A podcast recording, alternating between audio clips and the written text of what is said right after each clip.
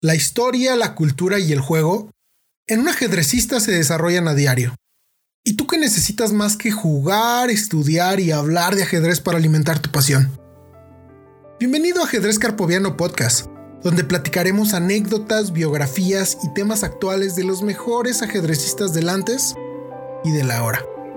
Yo soy Adán Almendares y quiero inspirarte con las historias que a lo largo de este camino mencionaremos. Y así juntos, difundir el ajedrez.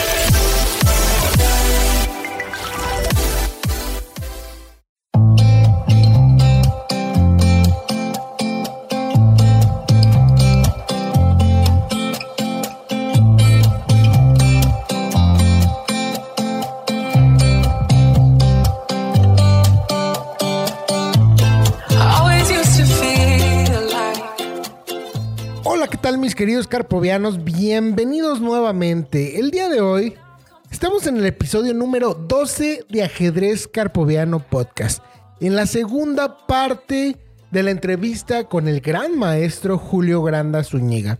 En la entrevista anterior por ahí se tocaron temas bien importantes y nos quedamos en qué podría contribuir o qué consideraba el maestro Julio Granda que contribuía al ajedrez en general. Les recomiendo se echen esta entrevista.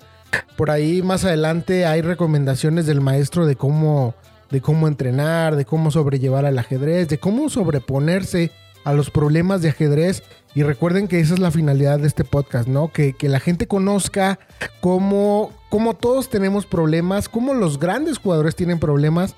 Y el secreto realmente es cómo sobreponerse a ellos para poder llegar a la grandeza. No me queda más que agradecerles a aquellos que, nos escuchan eh, capítulo con capítulo y les hemos preparado esta entrevista.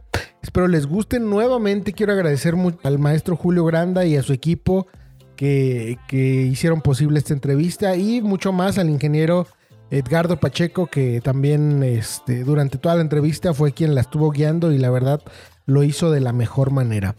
Los dejo con la entrevista, con la continuación, la parte 2. Aquí termina la entrevista y nos vemos al final. Ahorita regresamos. Sí, sí, sí. Eh, sin, embargo, tienes notables victorias.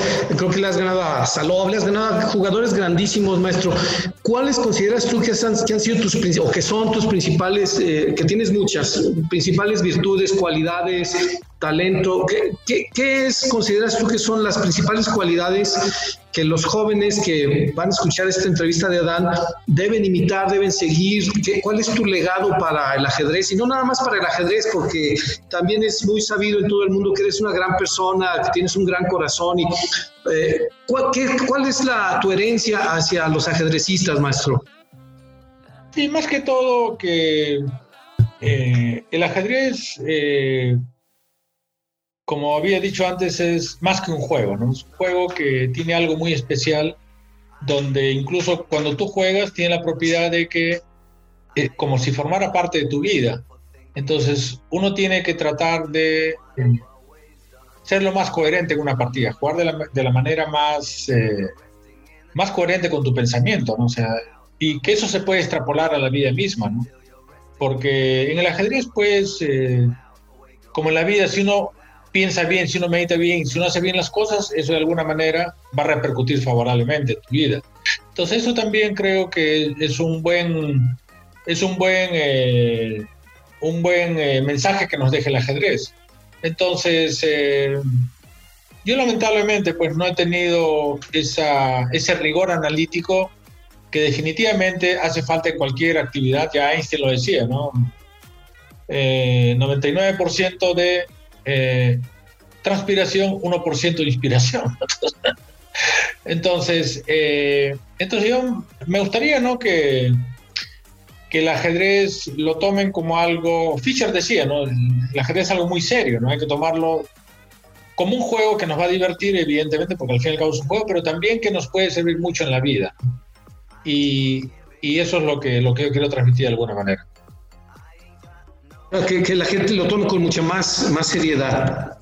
Con más seriedad y que, y que traten de, eh, de aprender siempre, ¿no? Como la vida, ¿no? En la vida uno por más edad que tenga, siempre hay algo nuevo para aprender. En el ajedrez también.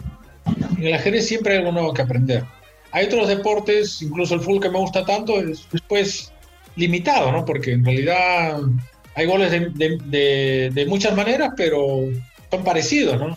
En cambio, en el ajedrez siempre hay algo nuevo y ya sabemos las, todas las combinaciones que se pueden dar, ¿no? Son prácticamente infinitas para el conocimiento humano. Sí, eh, hablando un poquito de tu estilo, maestro, ¿te consideras un jugador un poco más táctico, más estratégico? ¿Sientes que tienes un estilo universal? Porque eh, al ver tus partidas, pues has jugado de todo, maestro, pero ¿qué sientes que, es tu principal fortaleza eh, en tu estilo? Sí, creo que mi estilo al final fue derivando hacia más posicional. incluso, ¿no? Tuve una etapa, obviamente, en el proceso de, ir mejorando tu nivel, de que dejaba muchas, eh, muchas algunas lagunas, digamos, eh, posicionales. Sin embargo, eso lo, fui puliendo poco a poco y, luego ya alguien me decía, no, caramba, ahora, ahora eres más, más consistente, más sólido, entiendo mejor el ajedrez. Y entonces yo creo que más, más mi estilo es posicional, porque también estoy comentando, justo en chess.com me pidieron que comentara mis mejores ocho partidas. Y, y, luego también para mi canal de YouTube he estado comentando, las, o he comentado ya porque ya terminé ese, ese ciclo con, con, al margen del resultado, ¿no? que casi han sido todas derrotas frente eh, a campeones mundiales. Y ahora estoy comentando partidas contra jugadores del nivel pues, de Shirov, de, de Gata Kamsky, de, de Anishigiri, el joven holandés, y, y así, ¿no? Entonces, eh,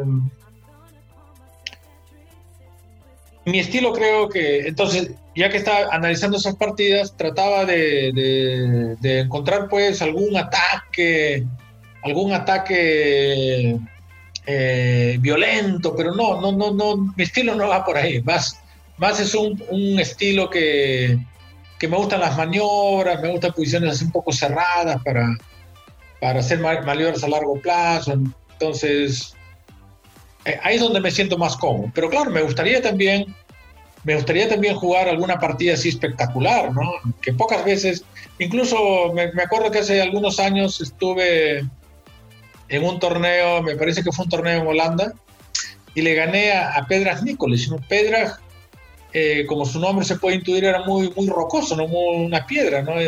Eh, era un jugador top 10 y sobre todo era muy sólido, era muy difícil ganarle. Y él incluso yo había jugado algún match, un triangular con Nogueras en Cuba, y él lo había ganado, y yo lo tenía contra las cuerdas y se, se zafaba, ¿no? Entonces me costaba ganarle a mí.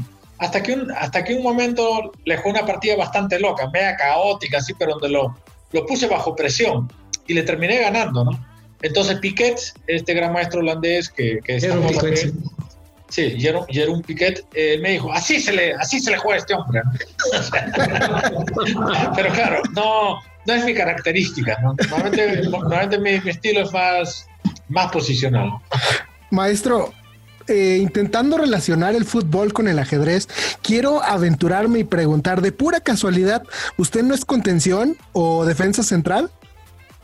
Sí, sí, yo mi, estilo se caracteriza por, eh, por la marca. Me gusta, me gusta hacer un juego de, despliegue físico y, marcar, quitar la pelota, pero no. Eh, Juan Eduardo me, me, recuerda dribleando un poco, pero creo que he perdido, he perdido esas características. Así que más me caracterizo por marcar, quitarla y pasarla.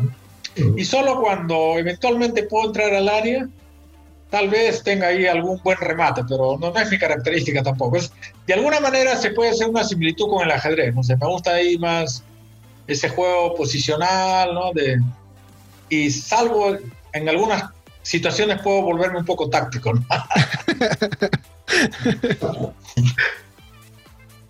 Oye, maestro, es muy común hablar de, valores, ¿no? Los, los, campeones mundiales, igual que los grandes deportistas, los, los campeones del ajedrez, tienen sus valores, ¿no? Dicen, no, pues mi valor es este, no, mi valor es este otro. Cuatro o cinco valores. ¿Cuáles crees tú que son los tres, cuatro valores principales para, para ser un campeón, para ser un campeón no solo como deportista, sino como persona? ¿Qué, ¿Cuáles dirías que son los valores fundamentales que, tienes y que la gente debe tener también?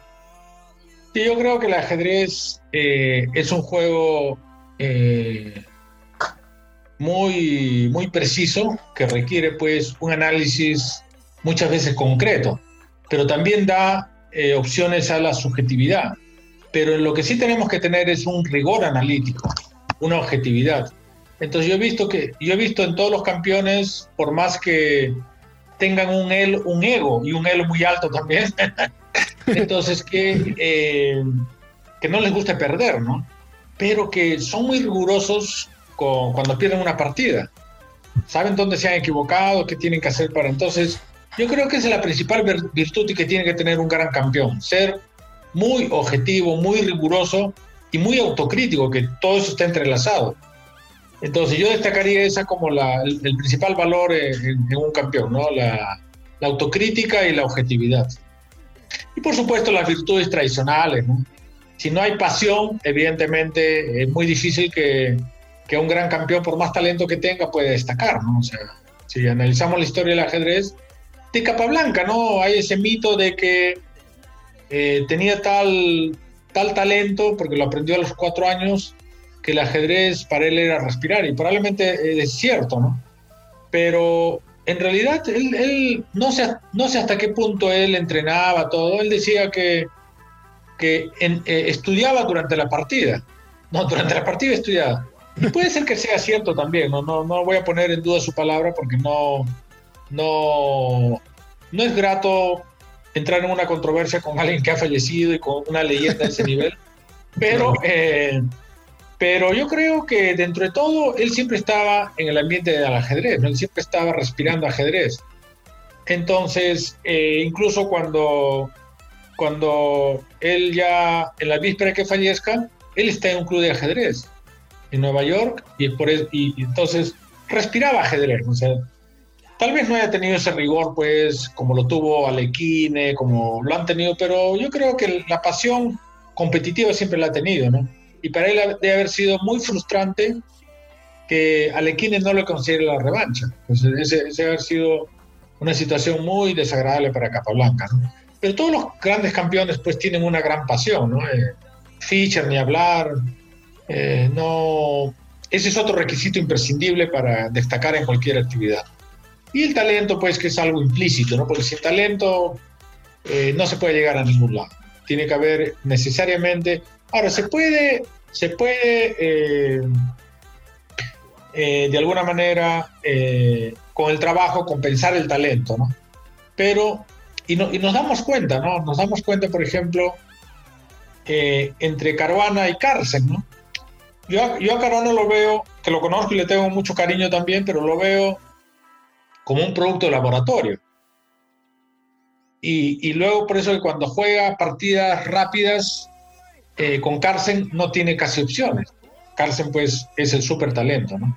Pero de alguna manera también con trabajo se puede, se puede compensar un poco, pero no, no estamos diciendo que, que, que, que, que Carano no tenga talento, evidentemente lo tiene en gran medida.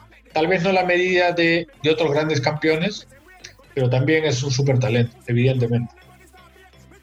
Ahorita, que mencionas lo, del trabajo, que es una, una parte importantísima, y que mencionas que parte de tu gran superación era bien revisando tus propias partidas, ¿no? Que en otros deportes, eh, digamos, eh, Hugo Sánchez, un gran jugador de México en la historia a nivel mundial, él tomaba películas de, su desempeño en los partidos de fútbol y mejoraba, eh, no nada más cómo hacía las chilenas, sino cómo hacía los pases, cómo hacía esto, cómo hacía el otro. Se quedaba a final de las partidas, de los partidos de fútbol, a tirar, no sé, 500 penaltis o no sé cuántos, ¿no? Él solo.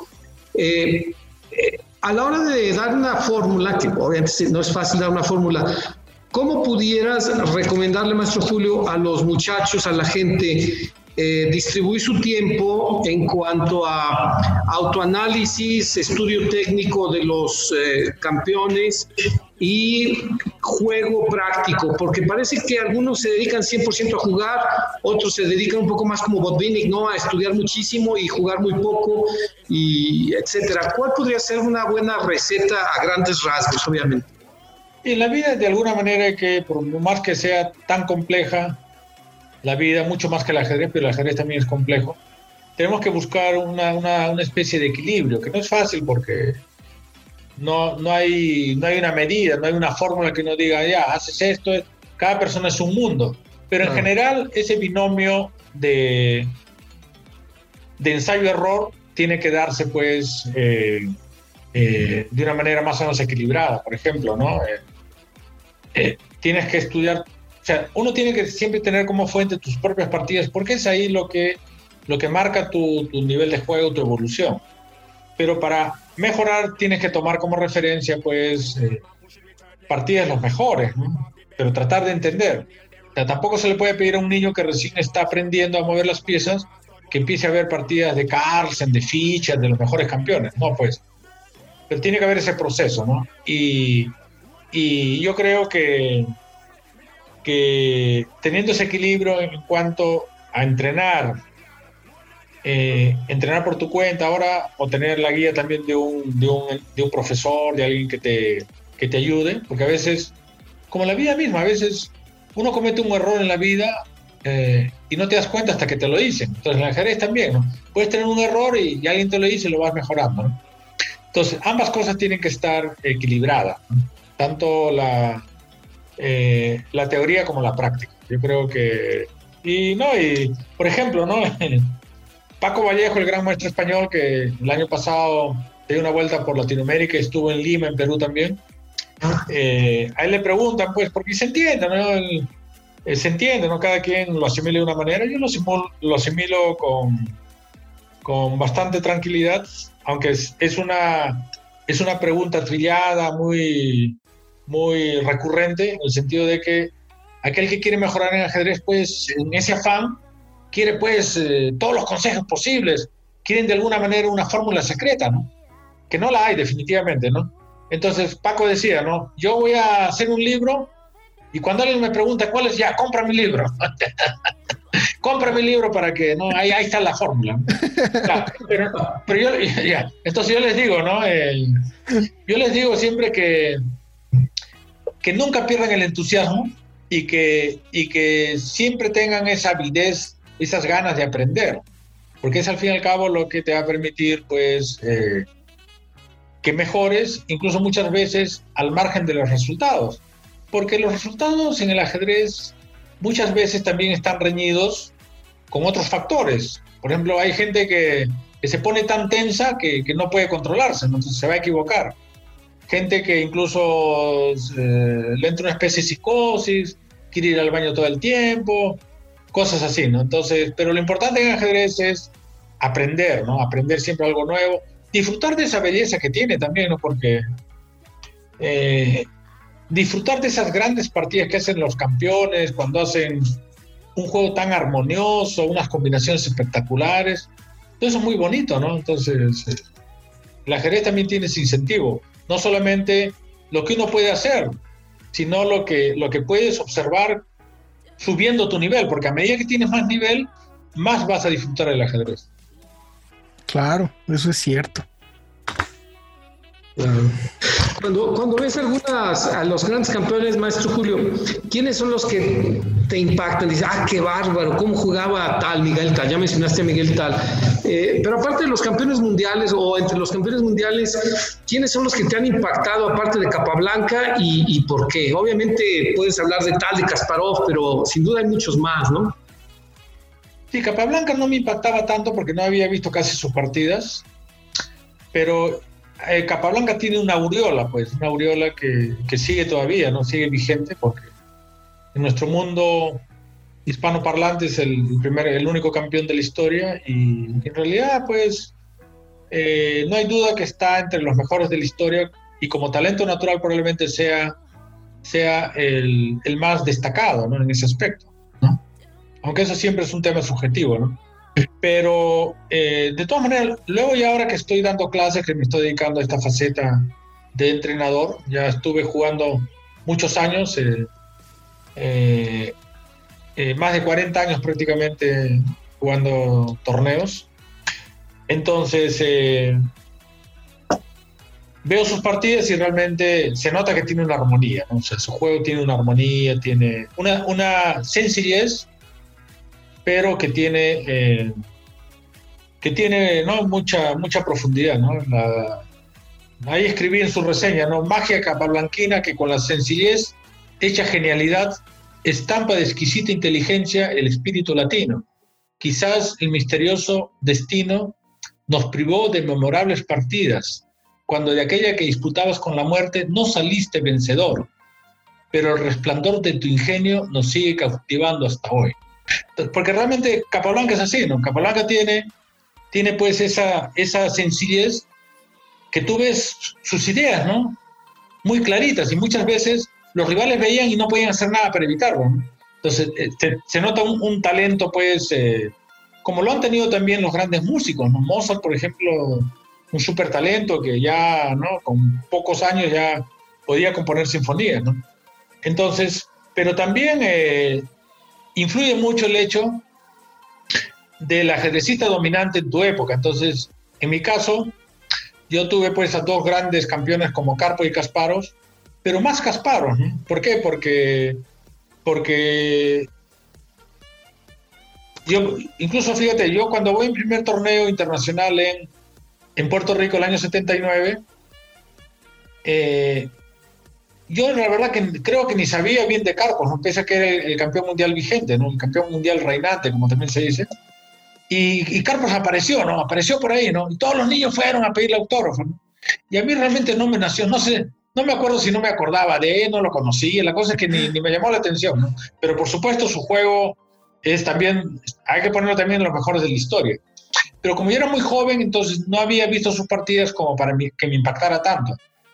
Sin embargo, eh, aparte de la paliza que me dio Kasparov en el año 86, Kasparov pues eh, ya era el campeón dominante cuando yo era muy joven, cuando ya, yo ya tenía el nivel para entender más el ajedrez. Entonces a Kasparov tenía que ponerlo dentro de los más grandes porque eh, ese nivel pues, y sobre todo que, que, que tenía pues, o sea, ya eh, si bien a tal hay que ponerlo como el precursor, ¿no? Incluso yéndonos, más a la antigüedad, lo, podríamos poner a Morsi, ¿no? Precursores del juego dinámico, que es el que realmente, ¿no? Entonces, pero ya tal lo era y Kasparov ya lo desarrolló, pues, en, una medida superior. Por eso es que, que les ganaba incluso a Carpos, ¿no? Hay esa partida famosa en Linares del año 93, que todas las, casi todas las, o todas las piezas de Carpos en un momento están en primera línea, ¿no? En una India de rey donde sacrifica un peón de D6 y luego todas las piezas de Carlos, que tenía ese defecto de tirarse un poco para atrás. En cambio, Kasparov pues tenía ese juego dinámico por excelencia y yo creo que, que eso también influye, ¿no? Pero si se tratara de poner a los mejores campeones, pondría Capablanca, evidentemente, porque también hay esa familiaridad con él por ser hispanoamericano. Luego, eh, Tal también lo pondría, eh, Fischer, eh, Kasparov. A Carpos también lo pondría porque realmente el, nivel técnico que, demostró pues, fue muy... Y de ahí se enriqueció Kasparov. Kasparov justamente se volvió un jugador muy completo a raíz de tantos enfrentamientos con Karpov, con Karpov. Y luego a Carson también lo pondría, ¿no? Porque una pregunta, ¿cuál es tu sentimiento hacia Botvinnik, que fue campeón mundial, recuperó el título con, obviamente ganó el torneo de la Abra en el 48, ¿no? Venció a Capablanca cuando era joven, este, le ganó a Tal, le ganó a Smyslov y solamente vino perdiendo, bueno, con Bronstein también, y vino perdiendo el título nada más con Petrosian cuando ya era un poco mayorcito. Eh, ¿Cuál crees que sea su legado al ajedrez? Creo que fue hasta maestro de Kasparov, si no me equivoco. Eh, ¿Cómo lo tienes a él conceptualizado, maestro Julio? Mira, mi ignorancia, mi ignorancia, eh, alguien incluso alguna vez me dijo, eres un analfabeto. sí, y, creo que tenía razón, ¿no? Porque no, como no había, como no tenía cultura ajedrecística, no. En cambio, ahora mi faceta como entrenador tengo que, tengo, o sea, lo, que no hice, lo que no, lo que debía haber hecho y no hice en mi, en mi época como jugador, lo estoy haciendo ahora como entrenador. Entonces recién estoy apreciando a Botvinnik, porque realmente eh, eh, sus partidas están llenas de lógica. Tiene una lógica tremenda, ¿no? Eh, incluso hoy día en una clase enseñé una partida que juega con Spielman, un Spielman viejo, no, el, no el inglés, sino el otro, Spielman, como que no sé cuál será la pronunciación adecuada. Sí. y y, le gana en, 12 jugadas, ¿no? Le, le, atrapa la, la, dama porque el otro hace un dama B6, se come dama B2 y luego, y luego la dama queda, queda atrapada ahí, ¿no? Y tiene que abandonar porque pierde una pieza, ¿no? O tiene que para salvar la dama tiene que, ser, que, perder una pieza, pero está perdido, ¿no? Entonces, y ves, todas las jugadas de Bolvini son lógicas, ¿no? se tiene una lógica. Eh, entonces, recién realmente estoy apreciando eh, el legado de Bolvini, porque realmente se notaba que no tenía un talento tan espectacular como tal, por ejemplo, pero sin embargo tenía tal rigor analítico y tal capacidad de trabajo que, ha dejado una escuela que realmente todos tenemos que estar agradecidos a ese trabajo tan importante que ha hecho y que, efectivamente, ¿no? Tú ves, eh, tú ves sus partidas, sus comentarios, todo lo que, ha dejado para el ajedrez y realmente es algo impresionante. Maestro, entonces, eh, ahorita todo lo que ha mencionado, ¿usted recomienda estudiar a los campeones? O sea, conocer su, historia, conocer su vida, conocer sus partidas. Sí, definitivamente. Yo les cuento una pequeña, una pequeña tipo anécdota que escuché, que cuando justamente Botvinnik, ¿no? Eh, lo tenía eh, ya muy bien ponderado a Kasparov y era su alumno, pues Kasparov empezó a destacar desde muy jovencito, le pidió que eh, analizar el match de 1927 entre estos dos colosos del ajedrez, Capablanca y Alekhine. Y eh, como se lo pidió Botvinnik, Kasparov definitivamente se lo tomó muy en serio y estuvo dos años, dos años comentando ese match. Entonces, entonces ya, ya se imaginan lo importante que es analizar a los a los, eh, a los campeones mundiales, ¿no? Porque ahora, por ejemplo, tenemos, los jóvenes sobre todo, se han acostumbrado a utilizar pues los módulos de análisis que todo, lo, todo, todo te lo resuelven en, un segundo, ¿no? Pero sin embargo, no te hacen comprender el ajedrez de una manera más amplia. Obviamente, eh, si tú desarrollas un, un, estilo dinámico, te va a ayudar porque eso es el ajedrez actual, ¿no? Pero a veces hay momentos en que no todo es dinámica, es como la vida, ¿no?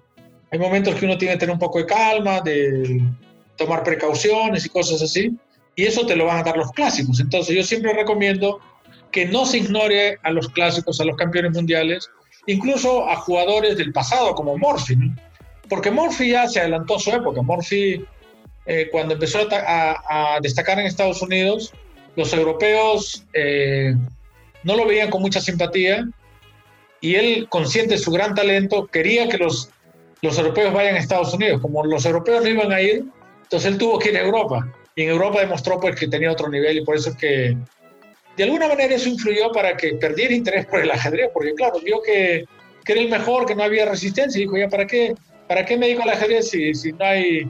Y en ese entonces pues no había, no había pues una organización o no, no había ese, no había esa trascendencia. Entonces creo que eso ya también empezó a tener problemas de salud y la verdad que fue triste su final, pero también a Morphy se le puede considerar eh, un gran campeón mundial, que no lo que, que, fue un campeón, o sea, fue el mejor de la época, pero no, no había estrictamente el título, el título del campeonato, pero creo que sus partidas son bastante instructivas por la lógica y armonía que tiene. Claro, el dinamismo que desarrollaba, ¿verdad? Fue el precursor, digamos, de, de un ajedrez posicional, pero más dinámico, digámoslo así. Sí, claro, definitivamente. Bueno, pues aprovechando esto que comenta el, maestro Julio Granda, este, eso, si, si, gustan si gustan aprender un poquito más de la vida de, de Morphy, váyanse al capítulo número uno de ajedrez carpoviano, ahí hablamos un poquito de él. este, y profundizamos mucho más. Hay un pequeño corte informativo. Maestro Pacheco, ¿algo que quiera comentar? Sí, le iba a preguntar al maestro Julio. Eh, maestro Julio, eh, ahora en tu eh, trabajo como entrenador, como entrenador, ¿cómo, te has, ¿cómo te has sentido? ¿Cómo has ido avanzando en este proyecto, entrenador? ¿Qué logros has estado teniendo? ¿Cuál es este sentimiento de entrenador, maestro? Sí, mira, soy sincero, ¿no? Al comienzo evidentemente me chocó bastante porque yo no me había acostumbrado a, entrenarme a mí mismo, así que ya se pueden imaginar lo difícil que es entrenar a otros, ¿no? Pero dentro de todo creo que eh, tuve una actitud positiva, en el sentido de que dije, si tengo que dar clases, obviamente tengo que ser muy riguroso, no puedo, no puedo eh, eh, tomar mi solo conocimiento, sino tengo que guiarme pues por libros, por, por toda esa gran bibliografía que tiene el ajedrez. Entonces, eh, cualquier iniciativa al comienzo obviamente hay que hacer ese esfuerzo, hay que acostumbrarse. Entonces ya estoy en una etapa en que eh, lo estoy asimilando muy bien. es un gran desafío, una gran expectativa también porque es bonito, ¿no? Poder transmitir estos conocimientos y que los, tus alumnos lo los vayan asimilando y no solamente eh, lo vean para, para tener resultados, sino también que eso les puede servir en la vida misma. Entonces, y eso es lo bonito del ajedrez, ¿no? Que, que trasciendes algo más de lo deportivo. Entonces, estoy muy contento, obviamente agradecer a, a todos mis alumnos, a toda la gente que, que, está con esa expectativa de las clases. Estoy con la mejor disposición pues para, eh, para seguir en ello y creo que eh, es la evolución natural también de un, de un ajedrecista que, que, ha estado tantos años compitiendo y que realmente esta, esta tremenda herramienta de Internet nos permite pues, poder interactuar prácticamente con todo el mundo y el ajedrez tiene ese privilegio. Maestro, con toda confianza, eh, si quiere promocionar su, página, sus clases, cómo están manejándolo, este, obviamente, pues es, digamos, una manera de retribuir esta excelente entrevista que estamos teniendo, ¿no? Si puede pasarnos por ahí información de, todo su, equipo. Y más que todo, en, eh, en, estos tiempos yo creo que alguien que realmente esté interesado, eh, no va a ser tan difícil encontrarme en las redes sociales. Ahora, como parte ineludible de estos tiempos modernos. Uno tiene que estar, pues, yo soy del, somos del, del siglo pasado, pero ya hay que adaptarse a estos tiempos modernos de una manera positiva, evidentemente. Entonces, tengo, tengo pues eh, todas las redes sociales importantes, digamos, Instagram, Facebook, eh, Twitter y todo eso.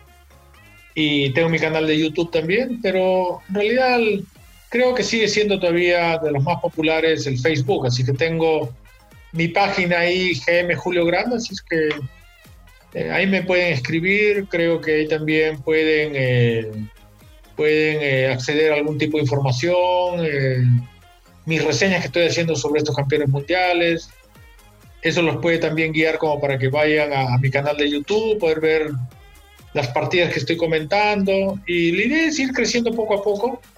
No quiero, eh, no quiero ir de una manera muy acelerada porque trato de hacer las cosas bien, con pausa, sin prisa, pero eh, sin pausa, ¿no? Entonces, eh, entonces, poco a poco, ¿no? Poco a poco me estoy situando, estoy tratando de, de hacer un, trabajo serio, coherente y espero pues que, que, esto sobre todo contribuya, ¿no? A, a que a que el ajedrez pues eh, cada vez sea más importante. Nunca me, me, olvido de, la, de mi aspecto difusor porque siempre lo he hecho. En realidad, lo otro estaba pensando un poco no solamente en mis competencias, sino también en todo lo relacionado con el ajedrez. Y yo empecé a dar simultáneos desde que tenía seis años. Entonces, he dado un montón de simultáneos, sobre todo en mi país, y esa, esa también es una manera de difundir el ajedrez. Pero también ahora, aprovechando justamente esta gran herramienta de Internet, puedes hacer pues muchas cosas. Tengo más adelante la expectativa de dedicarme más eh, a mi canal de YouTube, o sea, darle más incidencia a mi canal de YouTube y poder hacer, aprovechando justamente toda esta modernidad, hacer cosas más dinámicas, más entretenidas, porque el ajedrez es entretenido, pero al que está interesado. Pero poder motivar también a gente que de pronto no sabe nada de ajedrez, por ahí tienen el estereotipo que es un juego difícil, que aburrido, tanto tiempo, pero si tú lo haces más atractivo, aprovechando justamente tantas herramientas que nos da la modernidad, pues creo que sería una contribución importante para, para seguir difundiendo el ajedrez. Entonces tengo perspectivas y la verdad que extraño todavía un poco jugar, pero ya eh, entiendo que todo tiene un principio y un fin, ya son muchos años que he estado compitiendo y ya ha llegado el momento de eh, intentar pues tratar de trascender más como entrenador que como jugador. Incluso viendo el lado bueno de la pandemia, maestro, eh, pues el ajedrez se ha, popularizado un poquito más, ¿no? O sea, a pesar de que es un juego que se puede jugar presencialmente, por toda la tecnología que ya tenemos, ahora hemos aprovechado para, digamos, hacerlo más digital y darle más promoción en la parte, eh, la parte digital, vaya.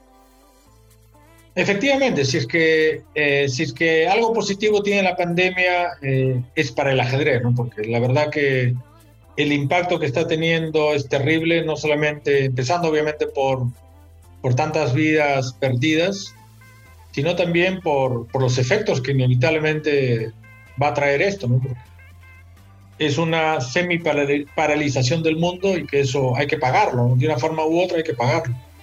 Pero en el caso del ajedrez realmente ha venido bien, incluso eh, como doy clases de todos los niveles, a veces tengo que dar también, incluso a veces, y, eso me divierte, no, no me... Eh, he escuchado a algunos grandes maestros decir, no, qué incómodo enseñar a unos niños que recién están aprendiendo, que apenas saben mover las piezas, que hay que enseñarles el peón al paso, eh, el abogado y cosas así. Pero yo lo tomo, yo lo tomo muy bien. Entonces, eh, incluso he visto ahí por curiosidad, porque ahora en internet, en YouTube, por ejemplo, puedes ver, ¿no? Entonces he visto, por ejemplo, eh, a algunos eh, importantes, evidentemente, porque tienen, tienen esa habilidad, de que enseñan a mover las piezas y ver que tienen más de un millón de visualizaciones. Entonces digo, qué bien, caramba, qué bien que, que la ajedrez ya tenga ese impacto. Entonces, obviamente, a mí también me gustaría en algún momento hacer un vídeo enseñando ajedrez, pero tratar de aportar algo más, ¿no? Y eso sirve también para que venga otro que lo haga mejor y así creo que todos podemos contribuir a que el ajedrez se difunda mucho más. Una cosa que sería maravillosa, maestro Julio, después de tantos años, es que ya que acabe esta pandemia, nos pudiera dar una visitadita acá en México, mano. Conoces a todo mundo, todo mundo te aprecia, todo mundo te quiere, todo mundo te conoce. Y, este, y en Guanajuato, eh, ahorita, por ejemplo, nos está dando un cursito, un curso el maestro Ramosito Huertas, entrenador de Arencibia imagínate que nos empecemos a enriquecer con gente como, como él, gente como tú, etcétera, sería una cosa maravillosa para, para el estado de Guanajuato, para México, obviamente. Pues encantado, ¿no? Esperemos que, que toda esta situación eh, eh, poco a poco nos devuelva la normalidad soñada, porque también que nos sirva reflexión, ¿no? A veces uno tiene cosas que no valora y ahora hay que valorarlo, porque estamos en una situación tan distinta, tan excepcional que, estamos bastante limitados. Entonces, ver que la vida muchas veces eh, uno no valora cosas tan. Por ejemplo, ahora mismo dar, me gustaría darle un abrazo a mi padre, ¿no? Y no puedo dárselo por toda esta psicosis generada, ¿no? ¿Entiendes? Entonces, eh, ver también, ¿no? O sea, ser reflexivos con todo esto que está pasando para que de alguna manera nos haga reflexionar y tratemos de ser mejores personas. ¿no? Y obviamente lo que me decías, eh, mandar un saludo a Huerta, evidentemente, que coincidimos con él en el, en el Mundial de Gaudal que ganó justamente Arencibia, Walter. Y, y, claro, yo encantado de ir a México, es un país bastante querido. He sentido muchísima, muchísimo cariño y afición en México las veces que he ido. Me hubiera gustado ir más veces, incluso lamenté cuando desde el 80 tuvo que pasar todo ese siglo todos esos, todos esos, eh, todos esos años que quedaban para terminar ese siglo y recién en este nuevo siglo pude volver, pude volver a México. Y claro, más he ido, salvo Morelia, prácticamente solo, salvo Morelia y Sinaloa, pues que, que fue hace tantos años, no he ido por, por, por, tantos lugares bonitos que tiene México, ¿no? Y, Así es que que quede pendiente entonces esa visita a Guanajuato. Sirve que, no, sirve que nos lo llevamos a conocer las momias de Guanajuato, maestro. Sí, sí, sí, sería fabuloso, maestro Julio. No, pues encantadísimos que pudieras venir. Esperemos que esto, esta cosa pandemia que dices, que, que, ya termine pronto, ¿no? Ya esperamos que ya acabe. Sí, sí, yo creo que es, es el, el, anhelo de todos. Lamentablemente todavía, según lo que leo, tanto en México como en Perú, todavía está esto fuerte. En Europa, como que ya la situación te están normalizando poco a poco y esperemos pues que para el próximo año ya estemos ya mucho mejor. Bien. Maestro, eh, como bien eh, vamos a ponerle un poquito de picante a la entrevista. Esta pregunta también se le hice al profe Pacheco y es como que va, a ser una pregunta característica del podcast. Quisiera preguntarle cuál fue la experiencia más difícil que tuvo que atravesar referente al ajedrez y cómo la sobrellevó. Esto para que la gente que nos escucha pues pueda, pueda apreciar, pueda ver cómo eh, todas las personas eh, atraviesan momentos difíciles, pero el que se logra levantar y el que se logra, eh, el que logra enfrentarse a ellos es el que triunfa y pues vea hasta dónde ha llegado, ¿no? Mira, en realidad no tengo así una, un episodio así traumático en mi carrera. Obviamente ha habido episodios difíciles, pero tampoco tanto, ¿no? Por ejemplo, fue frustrante una vez quedar último en un torneo. Torneo bastante fuerte, por cierto, ¿no? Y, la verdad que, que te afecta, ¿no? Porque dices, eh, queda último, eh, sientes que podías haberlo hecho mucho mejor, que de pronto tu nivel no, no era para que quedes último, pero también eso te sirve luego de reflexión para que te des cuenta, pues, ¿no? Qué te has equivocado. Yo, yo creo que está marcado por, por mi estado de ánimo. A veces no iba al torneo con, con el mejor estado de ánimo y creo que es algo muy importante que uno tiene que cuidar. ¿no? El estado anímico, porque eh, cuando uno está pues eh, bien equilibrado, con buen ánimo, evidentemente eso se va a reflejar en, en, cualquier actividad y más en el ajedrez que es algo tan especial, donde tienes que enfrentarte a alguien fuerte, eh, que obviamente quiere ganarte, quiere... Y también pasa que cuando tú no estás en forma, obviamente todos todos ven tu debilidad y, quieren ganarte, ¿no? Ya, y cuando tú quieres reaccionar ya no puedes. Y es algo bastante frustrante, ¿no? me pasó hace muchos años en Madrid, quedando último en un torneo, un torneo fuerte, como decía.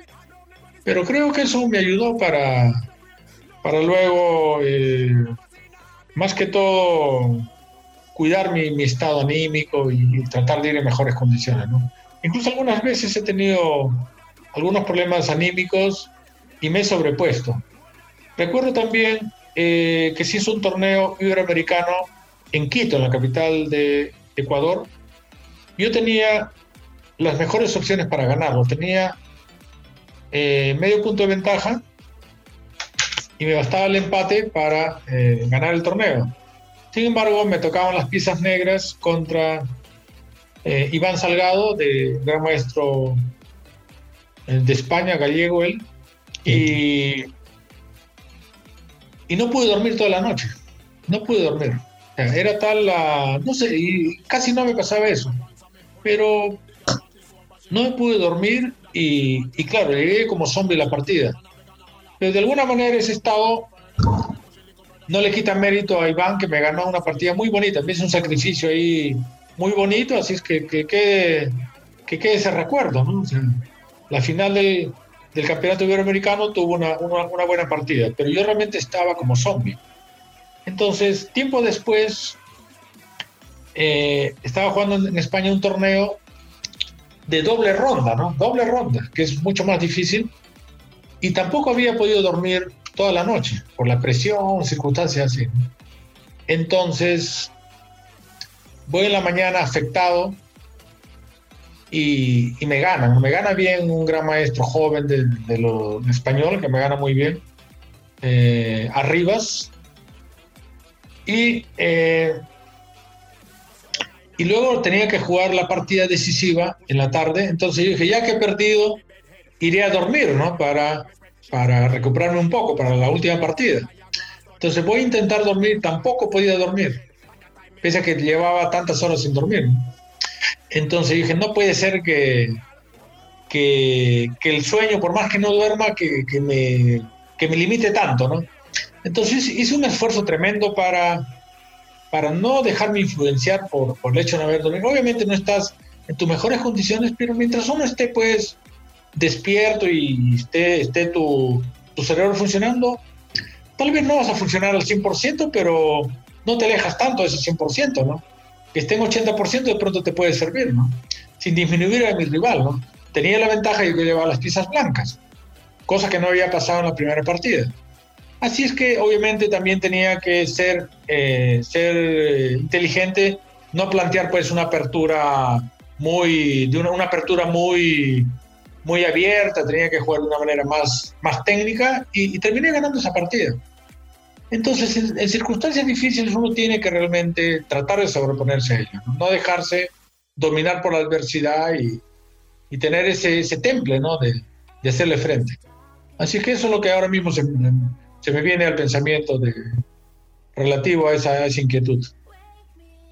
Esto que comenta eh, me hace mucho clic, maestro, de verdad, y creo que es algo bien importante y que a todos nos pasa, ¿no? Hay algunas veces que nos toca un muy mal torneo y, uno piensa y dice, chale, le he dedicado muchísimo tiempo al, al ajedrez y me, me, va un mal torneo y te comienzas a desanimar y luego terminas por irte a la tangente de, de dejar el ajedrez y dedicarte a otra cosa. Pero pues lo importante es seguir y estar constante y tarde o temprano. El ajedrez no es fácil, pero tarde o temprano los resultados se van a ir dando, ¿no? Sí, pues claro, al fin y al cabo, eh, cuando alguien tiene un nivel ya de conocimiento como para darle expectativas de conseguir mejores resultados, luego las diferencias son pequeños detalles obviamente desde, la cuestión técnica hasta la cuestión psicológica, eh, física, son muchos detalles. Entonces, si uno cuida todos esos detalles, evidentemente vas a estar construyendo eh, un mejor competidor que se va a reflejar en los resultados.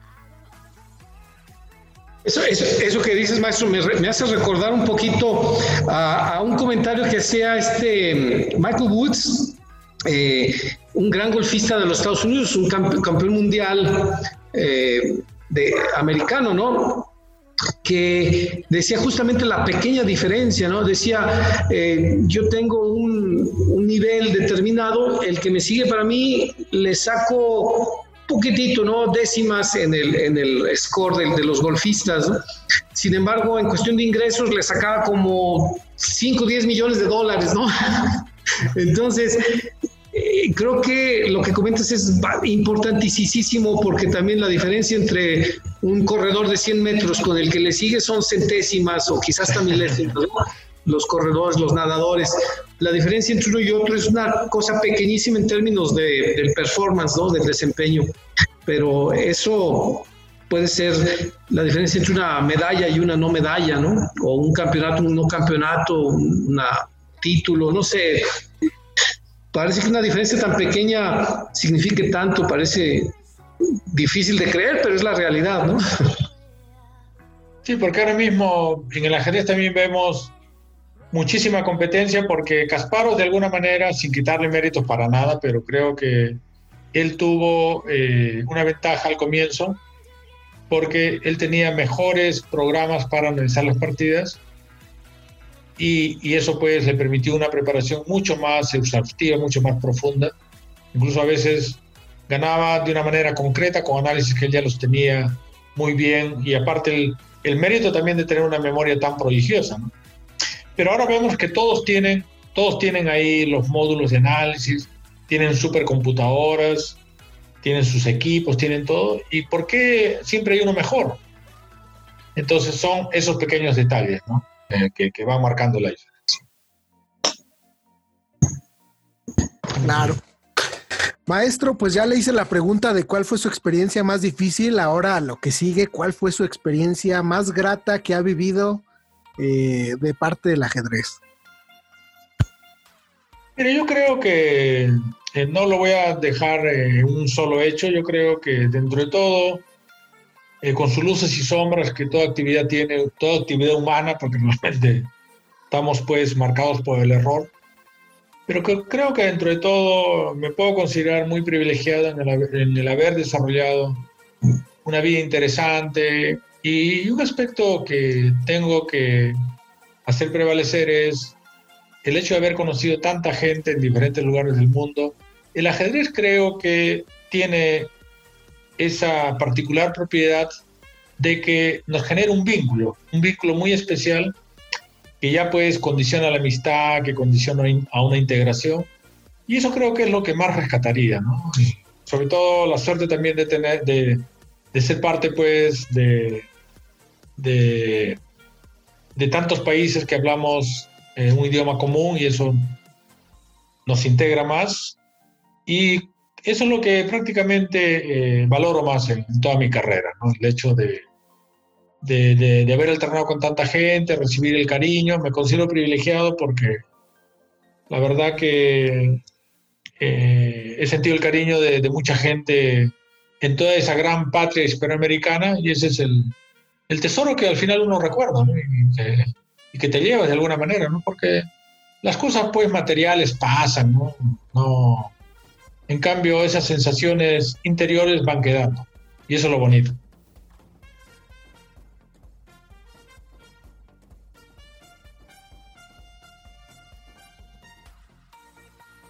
Sí, como que se ha ido la comunicación.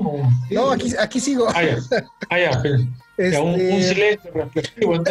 sí, fue un silencio reflexivo, maestro. Todo eso apenas lo estamos digiriendo.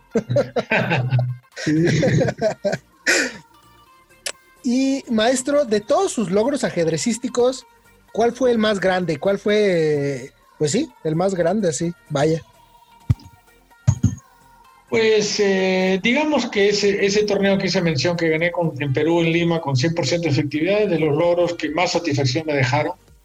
También no lo puedo evitar, el, torneo más fuerte que, que, he ganado ha sido uno en Ámsterdam en 1996, que gané la última partida a Fan Belly, el, jugador eh, neerlandés, ahora ya hablando parece que ya no es el término adecuado para definir ese país, Países Bajos o y, y, con eso empaté a Iván Chu, que no había podido ganar, y compartimos el primer lugar, pero a mí me dieron el trofeo por mejor sistema de desempate.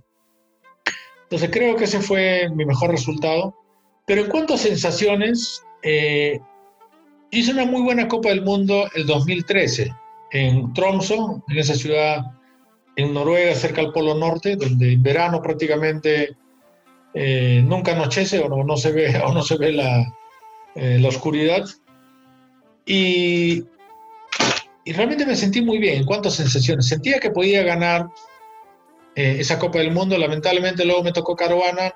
Ya no digerí bien esas sensaciones que había tenido. Sentí alguna presión y ya jugué disminuido y, me ganó con, con cierta facilidad. Pero creo que si hubiera he estado con alguien que, que, me ayude a, prepararme, a estar más tranquilo, creo que podía haber hecho un mejor desempeño, porque me sentía muy bien. Y, y esas sensaciones, pues, eh, no siempre las tienes. En mi caso, pues, que, que soy, un, soy un ejercista bastante particular, que no me he caracterizado por tener una preparación, prácticamente solo he tenido entrenadores muy contados y y ni siquiera yo me preparaba con, a veces solo veía unas partidas sueltas, no, tenía ninguna preparación eh, eh, concreta, ¿no? que casi hay que tenerla en estos tiempos, tienes, tienes que tener una idea bien clara de qué es lo que juega tu rival y cómo tienes que contrarrestar eso. Yo jugaba prácticamente a la improvisación y, ese juego pues en estos tiempos ya no, no, no, se puede porque ya todo está demasiado analizado.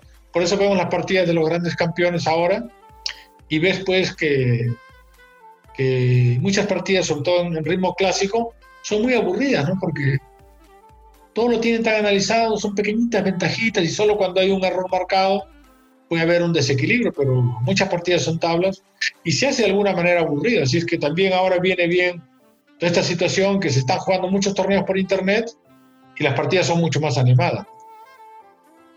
Claro. Maestro Julio, fíjate que estás comentando que me, llama mucho la atención un punto importantísimo de lo que estás diciendo. todo es importante, ¿no? Eh, que en cierto momento hubieras, si hubieras tenido alguien que te apoyara. Me, acuerdo en 1990 yo gané el Nacional Universitario en México y fui a jugar a Odessa, Ucrania, y, llegó el equipo de México.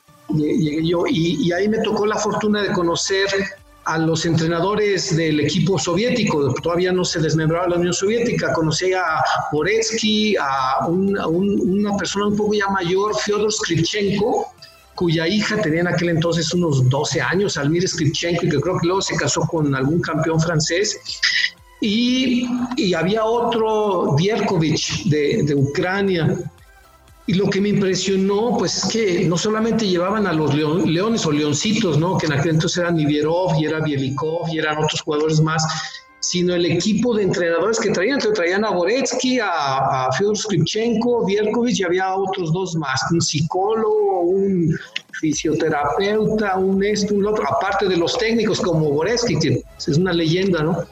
Eh, ¿Cómo ¿Cómo, ¿Cómo, no les pregunté, pero debía haberles preguntado, cómo logran ellos eso y cómo podríamos llegar nosotros a tener eso, no sé, en 5 años, 10 años, 20, el tiempo que sea, como ya lo tiene China también? ¿Qué, qué nos hace falta? Porque imagínate, alguien con tu talento, con el equipo y la infraestructura que tenían los soviéticos, qué bendición, ¿no? Sí, yo creo que habría que ser pragmáticos porque todo ese trabajo, todo ese trabajo, pues, y toda esa tradición, todo el trabajo hecho y esa tradición que tienen, digamos, eh, iba a decir los rusos, pero en realidad es prácticamente toda esa zona de, influencia de, la Unión Soviética, porque prácticamente todos esos países, pues, desarrollaron una escuela, ¿no? Pero un trabajo, pues, arduo en gran medida por el aliento de Botvinnik, y que Bubreski fue, fue su alumno más aventajado. Entonces eso realmente eh, hacerlo uno mismo sería irreal, ¿no? Porque requeriría muchísimo tiempo, mucho trabajo. Entonces hay que ser pragmáticos como los chinos, ¿no? Dicen que los chinos son muy buenos imitadores. Y los chinos en realidad están haciendo algo eh, muy eficiente, ¿no? Porque tal vez sea demasiado chocante para el espíritu latino, porque los chinos, por ejemplo, los encierran en, un, en una concentración y están ahí pues practicando, practicando con con computadoras, con modernas computadoras y de, todas maneras tienen algunos. Siempre tiene que haber, y es algo que también hay que hacer énfasis aquí, para que la computadora realmente, los móviles nos ayuden realmente, tiene que haber una guía humana. No, puede, no puedes depender de la computadora, uno tiene que guiarla adecuadamente. Tienes que inducir el pensamiento humano y poner a la máquina para ver qué te, qué te, qué, te puede contribuir. Entonces creo que los chinos, entonces, algo así se podría hacer, ¿no? Tal vez una mezcla de ambas cosas ahora, ahora que hay tanta bibliografía que uno puede acceder, pues hacer una mezcla, ¿no? De la de toda esa de toda esa gran gran bibliografía y todos esos grandes tratados que hay, teniendo como tomando como parte pues a todo ese gran trabajo, digamos, de la soviético por llamarlo así, y también saber interpretar eh, cómo, cómo los módulos nos pueden ayudar. Entonces, si se hiciera un trabajo así, yo creo que le estaríamos dando pues una base muy sólida a nuestros talentos, ¿no? Porque aquí en Latinoamérica me he dado cuenta de que no hay mucho rigor con el ajedrez. Y el rigor realmente empieza desde la apertura. Si no tenemos una buena apertura, evidentemente por más talento que podamos, podamos tener, vamos a llegar pues a un medio juego eh, en situaciones disminuidas, peores, y no vamos a poder entonces, ese rigor hay que hacerlo y, para eso pues hay que, hay que, hay que ser tan pragmáticos, ¿no? Y, no lo veo tan, eh, tan eh, lejano poder hacer eso, pero a veces pues cosas que se pueden hacer no se hacen porque no hay pues la decisión, no hay los medios o lo que sea, pero lo veo perfectamente viable. Maestro, eh, ahorita que estamos tocando el tema de los entrenadores, eh, quisiera preguntarle, ¿usted ya ha tenido algún logro como entrenador? ¿Ya ha sentido ese, ese gusto por sus mismos estudiantes? Sí, la verdad que no estoy, o sea, en cuanto a resultados, no llevo mucho tiempo de una manera, eh, digamos, pero sí, por ejemplo, en España, o sea, no fui el único entrenador, tampoco voy a decir algo que no es, pero contribuí de alguna manera que un joven que ya estaba destacando consiga el título de gran maestro, un gran maestro de los jóvenes últimos en España, que hay muchos, no lo voy a nombrar para, para no, no ponerlo en compromiso, pero, eh, eh, pero sí, luego veo de que los los alumnos que tengo normalmente están, están contentos con las clases. Creo que tengo y, y eso, eso, esa facilidad me la da el hecho de haber aprendido el ajedrez de una manera natural. Entonces, de ahí que pueda entrenar a cualquier nivel. Simplemente tengo que tener la habilidad para eh, graduar el nivel de cada quien y obviamente dar la clase eh, considerando el nivel de, de, cada, de cada persona, de cada grupo. También doy clases grupales. Y eh, la gente realmente está contenta. ¿no? Ahora, resultados, pues, resultados concretos, incluso no, no salvo ese, ese gran maestro joven español, no, no puedo nombrar a nadie más, pero sí me tengo una expectativa en el Perú que hay tanto talento para el ajedrez, de pronto tener la suerte de, de entrenar a un, a un niño talentoso de muy pequeño y poderlo guiarlo, pues, y por qué no que, que pueda ser campeón mundial o que consiga un, título importante. Claro, claro. Sí. Oiga, maestro, aprovechando ya la confianza, aquí el profe Pacheco eh, tiene su club de, top class. ¿Cómo ves si algún día programamos un, un, match entre su escuela, su escuelita con la escuelita del profe Pacheco? Ah, podría ser, ¿por qué no? Yo creo que siempre esos intercambios estimulan a, los eh, alumnos, a los, a los aficionados y creo que es una buena idea. Va, que va, no, pues este, Después ya lo programamos, ya eh, les comentamos por aquí por el mismo por el mismo podcast cómo, cómo le fue a la escuela del profe Pacheco o cómo le fue a la escuela del profe Granda, ¿no? que eso ya no lo publicitamos tanto, Maestro, ya nos platicó que, que, le gusta el fútbol. Aparte del fútbol, ¿tiene alguna otra pasión? ¿Algo, algo que le consuma también su, su tiempo, su tiempo? Sí, la gran pasión que tengo es eh, trabajar en el campo, aunque suene un poco disonante, pero esa es mi gran pasión. Entonces vivo en el campo, tengo una casa huerta y por mí podría estar todo el día trabajando en el campo, pero claro, eh, el campo normalmente, a no ser que tengas una gran extensión, no es muy rentable y bien trabajoso, así es que es ahora mismo mi hobby, digamos. O sea que cuando termino una clase me doy una vuelta por mi, por mi huertita, y si me da tiempo alguna pequeña faena y con eso ya me relajo. Esa es mi, esa es mi gran pasión también. ¿Y qué es lo que planta en su huerta, maestro? Sí, en algún momento tenía la expectativa de tener unos 64 variedades de árboles frutales. No es tan fácil conseguir, pero no tengo espacio para tantos, así es que tengo unos veintitantos, unas veintitantas variedades, que no está mal. ¿no? Y es un privilegio levantarme y poder comer una fruta directamente del árbol que no solamente tiene otro sabor, sino también tiene como una especie de energía positiva.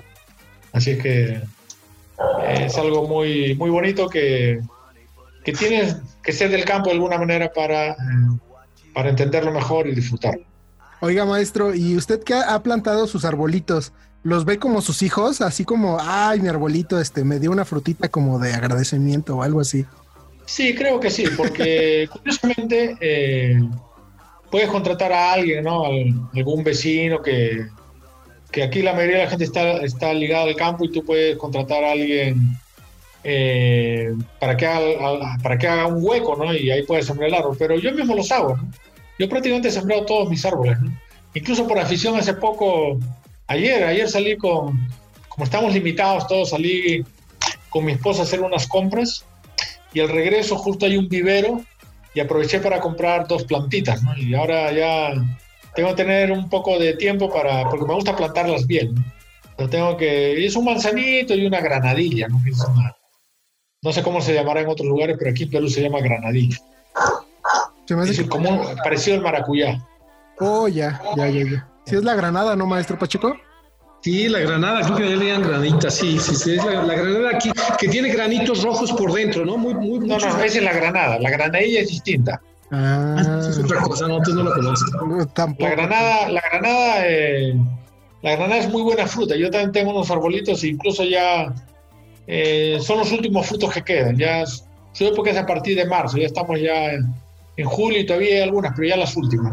Pero la granadilla es, es como el maracuyá, que tiene así eh, por dentro como unas pepitas negras y es, y es en realidad, no es un árbol, sino es una enredadera. Mm, ya no, no lo conozco. En México debe haber, porque en México hay tanta variedad de fruta, un país con, con tantos climas también. Claro. Pero no sé cómo se llama ya. Sí. Bueno, maestro, pues ya realmente no se ha sentido, pero ya llevamos una hora con 45 minutos. Este, ya para terminar, a reserva de lo que tenga el profe Pacheco, ah, si tiene alguna otra pregunta, quisiéramos preguntarle, ¿qué consejo puede dar a aquellas personas que inician en el ajedrez y tienen aspiraciones de llegar lejos? Sí, que no pierdan ese, esas perspectivas, porque en realidad si alguien joven, sobre todo joven, ¿no? Pero tampoco hay que descartar, eh, no hay que poner barreras. Las barreras creo que uno mismo se las va poniendo. Entonces, cualquiera que, le guste el ajedrez y que sienta que, que, quiere mejorar, obviamente tiene que tener perspectivas y que sea fiel a ellas, que haga todo lo posible para conseguirlas y no se, no se limite. Y para ello, pues evidentemente hay que, hay que tomar el ajedrez como algo serio, y tampoco frustrarse si no llegan los resultados, ¿no? porque lo importante en ajedrez creo que es eh, disfrutar su belleza que tiene, aprender siempre algo nuevo, también la historia es apasionante, eh, el ajedrez creo que te induce de alguna manera a, a tener inquietudes, a culturizarte, y eso también es, es un valor que, que, que, es implícito en el ajedrez. O sea que yo les recomiendo eso. Maestro, eh, aprovechando, pues ya que hablamos también de su escuela, de una vez retomando ese tema, eh, ¿alguna promoción que quiera dar a nuestros amigos de ajedrez carpovianos que lleguen y pregunten con usted? Este, que le digan, ¿sabes qué? Lo escuché en ajedrez carpoviano y tengo interés de llegar con usted. ¿Alguna promoción que les pueda ofrecer? ¿Podría ser algo especial, algún descuento? Sí, ¿para qué? Por no no, no voy a, rehuir eso porque yo creo que en estos tiempos uno tiene que estar pues eh, dando opciones a la gente, sobre todo en estos momentos difíciles también. Hay, creo que se puede hacer una promoción especial, así es que no, no, no, no rehuyo esa, esa iniciativa que has tenido. Gracias más bien. No, no, pues gracias a usted. Eh, pues bueno, amigos carpovianos, este, ya lo escucharon, así que si tienen interés de formar parte de la escuela del, del maestro Julio Granda, pues aprovechen y vayan y pregunten y, y pues ya para terminar, profe Edgardo, ¿tiene alguna otra duda? Pues, eh, más que duda, tengo una grandísima alegría de, volverte a saludar, maestro Julio, maestro Julio Granda Zúñiga. Eh, hemos intercambiado correos así en, estos años, últimos años con el Face, pero realmente platicar así voz a voz es una enorme, enorme alegría, eh, un gran recuerdo de, aquella vez que nos conocimos en, Noruega y hemos seguido tu trayectoria y, pues te felicito por todo lo que has inspirado, maestro, a lo mejor sin saber, seguramente también sabiendo que has inspirado a muchísima gente, muchos eh, amigos que, tengo de Argentina, por ejemplo, la gente de Cuba, el año pasado fui a Cuba, eh, todo el mundo hablando de ti, maravillas, este, obviamente la gente de México que te conoce también. Entonces, pues nada más agradecerte mucho estos momentos que platicas con nosotros, maestro, y, esperamos que tengamos la oportunidad de volver a platicar contigo. Ya sabes que México es tu casa. Pues igualmente, Juan Edgardo, ha sido un gusto poder aquí vernos ¿no? después de tanto tiempo. Eh, queda, queda ese bonito recuerdo de haber compartido ese Mundial Juvenil en Noruega hace tantos años, el año 86. Y una satisfacción, y me alegro que, que también estés dedicándote al ajedrez, ya que yo creo que es una, una pequeña contribución que podemos hacer para que nuestro juego se siga difundiendo y también, ¿por qué no, a, nuestra sociedad? Así que una, un gusto y ya, ya habrá ocasión de que, de que podamos alternar otra vez, por supuesto. Claro sí, muchas gracias. Maestro, pues no me queda nada más que agradecerles a usted y a todo su equipo, de verdad. Eh, le comparto este sentimiento de que el día que yo le escribí por ahí en, Facebook, este, yo realmente fue como que, ah, pues a ver si contesta, ¿no? Y en eso, como a las dos horas, me contestó y pues yo estaba todo atónito de que, de que no me creía que me hubiera contestado. Y en eso, pues ya después le solté, digamos, el gancho a ver si, si caía y, quería hacer entrevista, si podía ser entrevistado por nosotros. Este, y pues me llevé la alegría de que después de un par de horas, eh, su hija Mariela, que de verdad tiene una atención muy, una muy buena atención, este, se contactó conmigo y pues le marqué en cuanto al profe Pacheco, le marqué en cuanto supimos al profe Pacheco y no nos creíamos de que pues había la posibilidad de entrevistarlo, ¿no? De verdad, muchísimas gracias, su equipo es súper profesional y pues no queda nada más que gracias por agradecernos por este tiempo que nos brindó y por todas estas experiencias y conocimientos que nos pudo compartir. Pues muy bien, eh, Adán, un gusto también y Sí, la verdad que ha sido una entrevista eh, muy agradable y, agradecerte también por, la difusión que haces al ajedrez y por supuesto ya habrá otra ocasión para, para poder dialogar. Muchas gracias. Muchísimas gracias. Muchas gracias, profe Edgardo.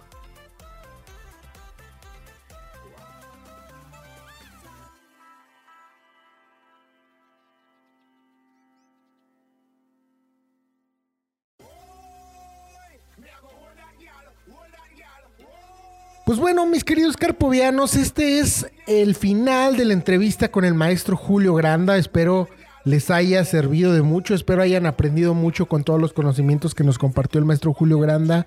Y la verdad es que yo quedo muy fascinado con toda la información. Eh, para mí fue fácil editar todo esto porque pues prácticamente era eh, volver a escuchar los, los consejos del maestro Granda y pues la verdad es que eh, la plática fue muy amena. Eh, pues no me queda nada más que agradecerles a todos ustedes los que llegaron hasta este punto de la conversación, este, hasta este punto del podcast. Muchas gracias a ustedes. Aquí culminamos con la entrevista del maestro Julio Granda, pero volvemos en el siguiente capítulo. Les, tenemos listo un, un especial de Gambito de Dama, de la serie de Netflix Gambito de Dama. Ya que hubo un boom muy impresionante, pues obviamente tenemos que estar también ahí platicando y conversando acerca de eso. Tenemos un invitado muy especial, nos vemos en el siguiente capítulo. Adiós.